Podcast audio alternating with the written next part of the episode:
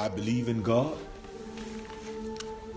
I believe in you because He made you in His own image.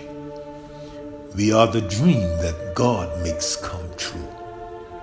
In Him, He's the dream that comes true in us. It's my calling, my work, I should say, to get you to believe in His truth. He wants you to change your way of thinking so that you will not be restricted by your own self. He empowers you.